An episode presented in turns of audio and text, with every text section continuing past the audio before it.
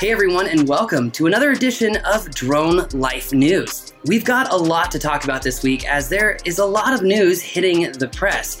And joining me, as always, the editor in chief of DroneLife.com, Miss Miriam McNabb. Miriam, Hello. how are you doing? Happy to be here. Happy to have you here as well, which brings us to our first piece of news. It seems like as the race for drone manufacturers heats up across, well, the oceans, there's a new American, well, manufacturer who's been manufacturing other goods and services for, well, a very long time here in the States. And it looks like they might just be getting into drones as well. Miriam, what do you have? You are talking about GE. We bring good things to life. Um, but um, GE announced, act, actually, Microdrones announced that they would be manufacturing um, GE's line of industrial drones. And this, I think, is a really great story to pay attention to because it's sort of indicative of an industry trend that we've been seeing now for a couple of years, sort of building momentum. And that is that we're um, seeing sort of big names get into the drone industry. And we're seeing it in all aspects of the drone industry in urban air mobility, where we've got car companies taking a big position in that vertical.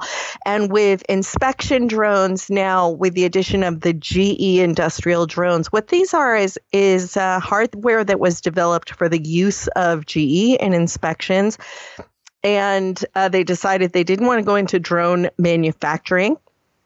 So they partnered with Microdrones, a European drone manufacturer, and uh, they've licensed their entire line of industrial drones for production.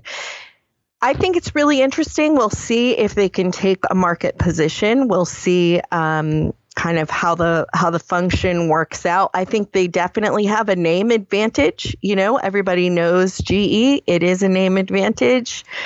We'll see what happens. You know, manufacturing drones is not the same as manufacturing uh, everything else. They got to fly. but GE certainly has um, a long and honored history of industrial design. So, we'll see what happens with that. Yeah, don't they have a long history in creating uh, turbine engines as well in the aviation business? Is that right? Not sure. I believe so. I think so. I think so. I'm not sure if it was like bought or acquired by another company, but I know that GE, like you said, does have an extensive history in even aviation based manufacturing. So I know what we can expect from them is probably going to be huge, but also probably reliable. As I know that uh, GE is the only one who can keep my thermostat running at the right temperature. so, um, but that brings us all in the details. right, right, yeah.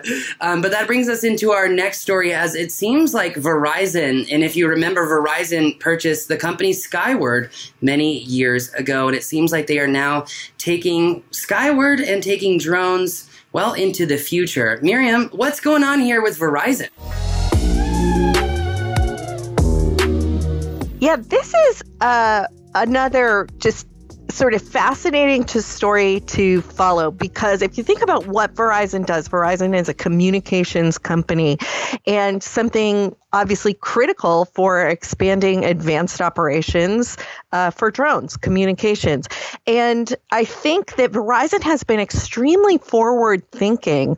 They purchased Skyward as you mentioned, you know, Skyward has been headed by Mariah Scott, um, you know, very well respected woman in the industry.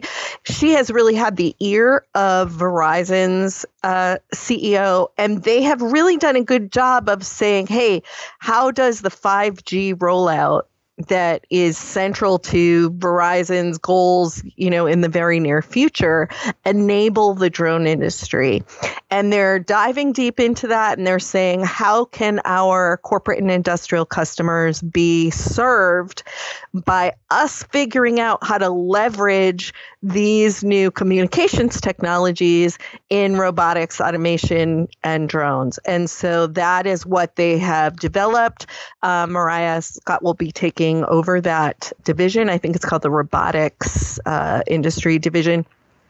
Does include ground based robots as well, but they're really exploring for their industrial customers how increased communications power can um, be leveraged to automate and and utilize robotics efficiently. So, uh, very interesting. I think that we're going to see a lot more of that, of just sort of huge companies saying, "Hey, how can we leverage what it is we offer?" In the drone robotics automation space.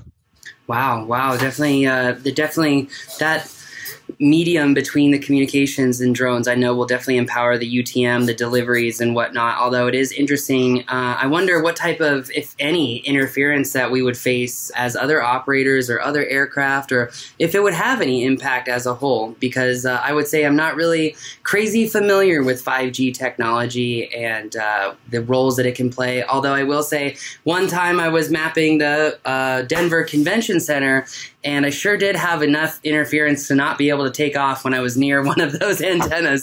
so, uh, so 5G was explained to me. I had the opportunity to talk to somebody from Verizon a couple months back, actually, about the the crisis response work they did, which is phenomenal.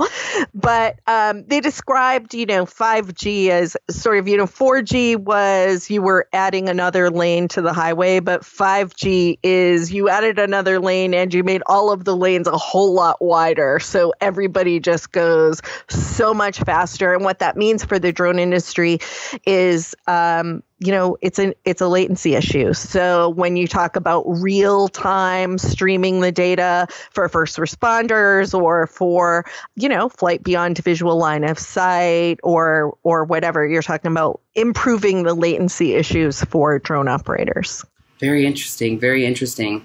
Um, now, Miriam, I know this next kind of series of stories all intertwine as it looks like the Federal Trade Commission is now cracking down on what it means to have drones that are quote unquote made in America. And I know as I've taken, well, many drones apart, as you can see kind of behind me, but a lot of these drones have Chinese parts in them, and it's this is a question that I've been asking for a long time. Of, you know, wh- where does the line actually get crossed as far as what's Chinese and what is not? But that also may have an impact somewhat, or I might be completely wrong, uh, in regards to how some of these other drones are actually being utilized by the government, as it seems like there is a new classification of the blue SUAS, which are not really manufacturers, but rather approved drones. So between the FTC, between these this news with the blue SUAS and with Teal in itself, Miriam, it seems like there is a lot going on here. Can you clarify for us what is going on as Made in America is becoming quite a big deal? I'll do my best. So, uh, this is, as a media observer, this has been just a fascinating storyline to follow for the last several years. And um, the three stories that you're referring to uh, one is just that Teal Drones, one of the companies who had a product listed on the Blue SUAS list, has been now acquired by Red Cat Holdings. That's a Puerto Rico based um, company that's kind of putting together drone companies in the commercial space, in the inspection space, in the uh, consumer space. And now they've added Teal Drones uh, to represent sort of a government sector there. But the other two big stories, uh, one is the Financial Times of London broke a story about a Department of the Interior memo that went out and said blue SUAS are more expensive and less capable than the drones we were using before, and they have Chinese parts. So that is one story. Um, you know, that memo kind of broke through the Financial Times article, and we'll talk about that.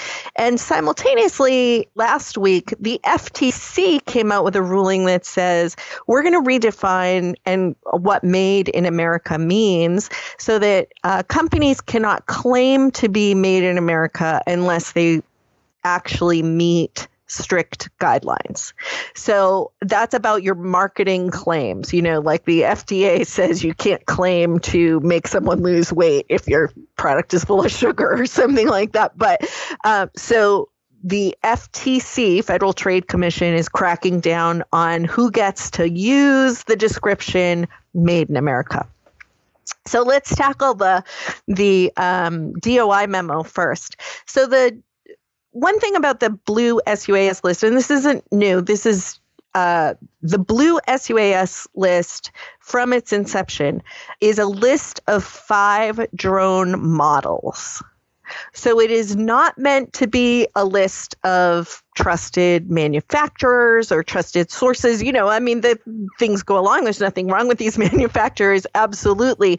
Just that the intention of the list is to list five drone models out of the thousands of drone models that are available that were developed in collaboration with the Department of Defense's Defense Innovation Unit. So they were developed specifically to meet the needs defined by the Defense Innovation Unit of the DoD. Those needs for security, those needs for functionality. And these five models um, made the list. They are all manufactured in the US. In fact, uh, Parrot has the Anafi USA, which is on the list, and they actually purchased a US manufacturer in order to comply with that requirement. But since then, um, in the vacuum of sort of other guidance, when there have been sort of concerns about Chinese manufactured drone tech, the SUAS list, the blue SUAS list, has perhaps taken on importance it wasn't originally intended uh, to take on. So if you look at things like the Department of the Interior, which at one point was one of the largest um, users of commercial off the shelf drones in the government, they had a fleet of 800. They were using primarily DJI drones when the whole ban on Chinese drone tech conversation um, began, they were pressured into downing their entire fleet of drones. Then they later came back and said, okay, we agree that we will only use. Um, you know, made in the USA platforms. GSA, General Services Administration, said you can only use blue SUAS uh, drones. These these things are perhaps not the original intention of that list. And so this memo that came out from the DOI says, hey, these drones may meet your requirements at the DoD, but they don't necessarily meet our requirements at the DOI. And uh, so the memo was meant to say, hey, we need to make some exceptions here because these drones are more expensive and they don't offer the functionality that we need to do. We're not doing short range reconnaissance here. We're doing long range mapping, and they're two different things, and we may require different uh, equipment. So, you can check that out that article for it has sort of links to all the history because i had a ball when i was writing it thinking hmm back in 2017 2019 as this progressed um, you know, it, it is all in that article on drone life, but essentially the DOI is saying, hey, this is a very, very short list that just isn't necessarily going to work for us. And I think that that's interesting for the rest of the world because, you know, the Blue SUAS list has to some extent become kind of a go to of here's what I can use that's safe. And if I just stick to this list, I, I don't have to worry about it. And maybe that's not an appropriate list for, uh, you know, an appropriate use for that very limited list. So, along with that, in the DOI memo, one of the points that they made was not only that these drones were significantly more expensive than the drones that the department was using previously, but that they still had Chinese parts, including Chinese circuit boards, some of them. And that's again another sort of perception. These drones met the security needs of the DoD. It it sort of became a thing that the list implied made in America. But the DoD didn't really say that. They just said these drones meet our security needs. So, um, so that's an interesting point. If those manufacturers on that list, those five manufacturers who do advertise as being made in the USA, do have significant portions of their product produced in China, then according to the FTC ruling, they're going to have to declare that and so that's uh, that'll be sort of interesting to see if there's any overlap between drone manufacturers who may be affected by the new FTC ruling and drone manufacturers who are on the SUAS list.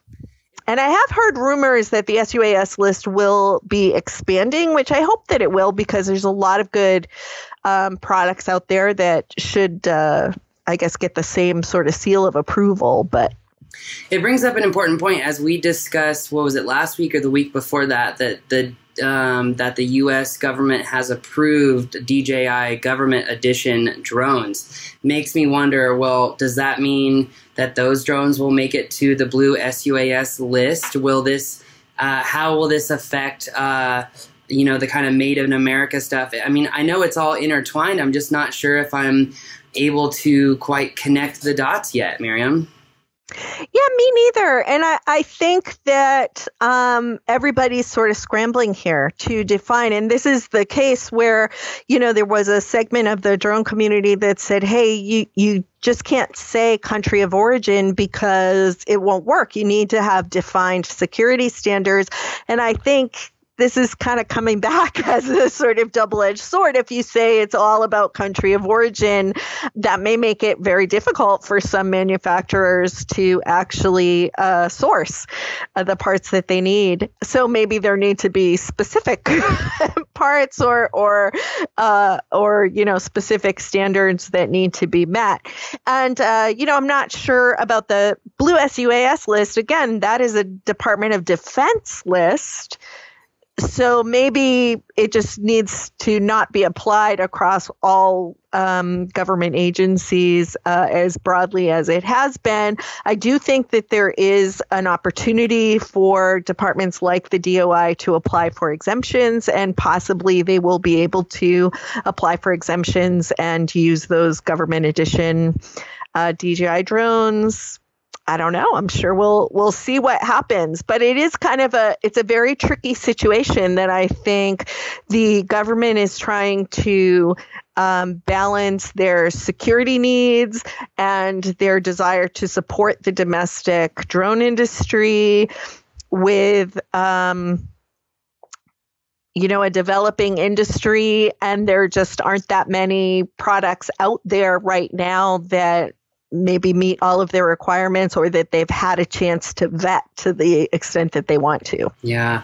It is very interesting, but I'm actually kind of grateful that DOI came out and said, "Hey, all these other drones, they don't work half as well, they don't fly half as far, and they cost three times as much." So I think it's important for an agency to come out and kind of put its foot down and say, "We can't let." Uh, we can't let a lot of these manufacturers get away with what's going on. If, if you want us to buy your equipment, then it's got to be usable.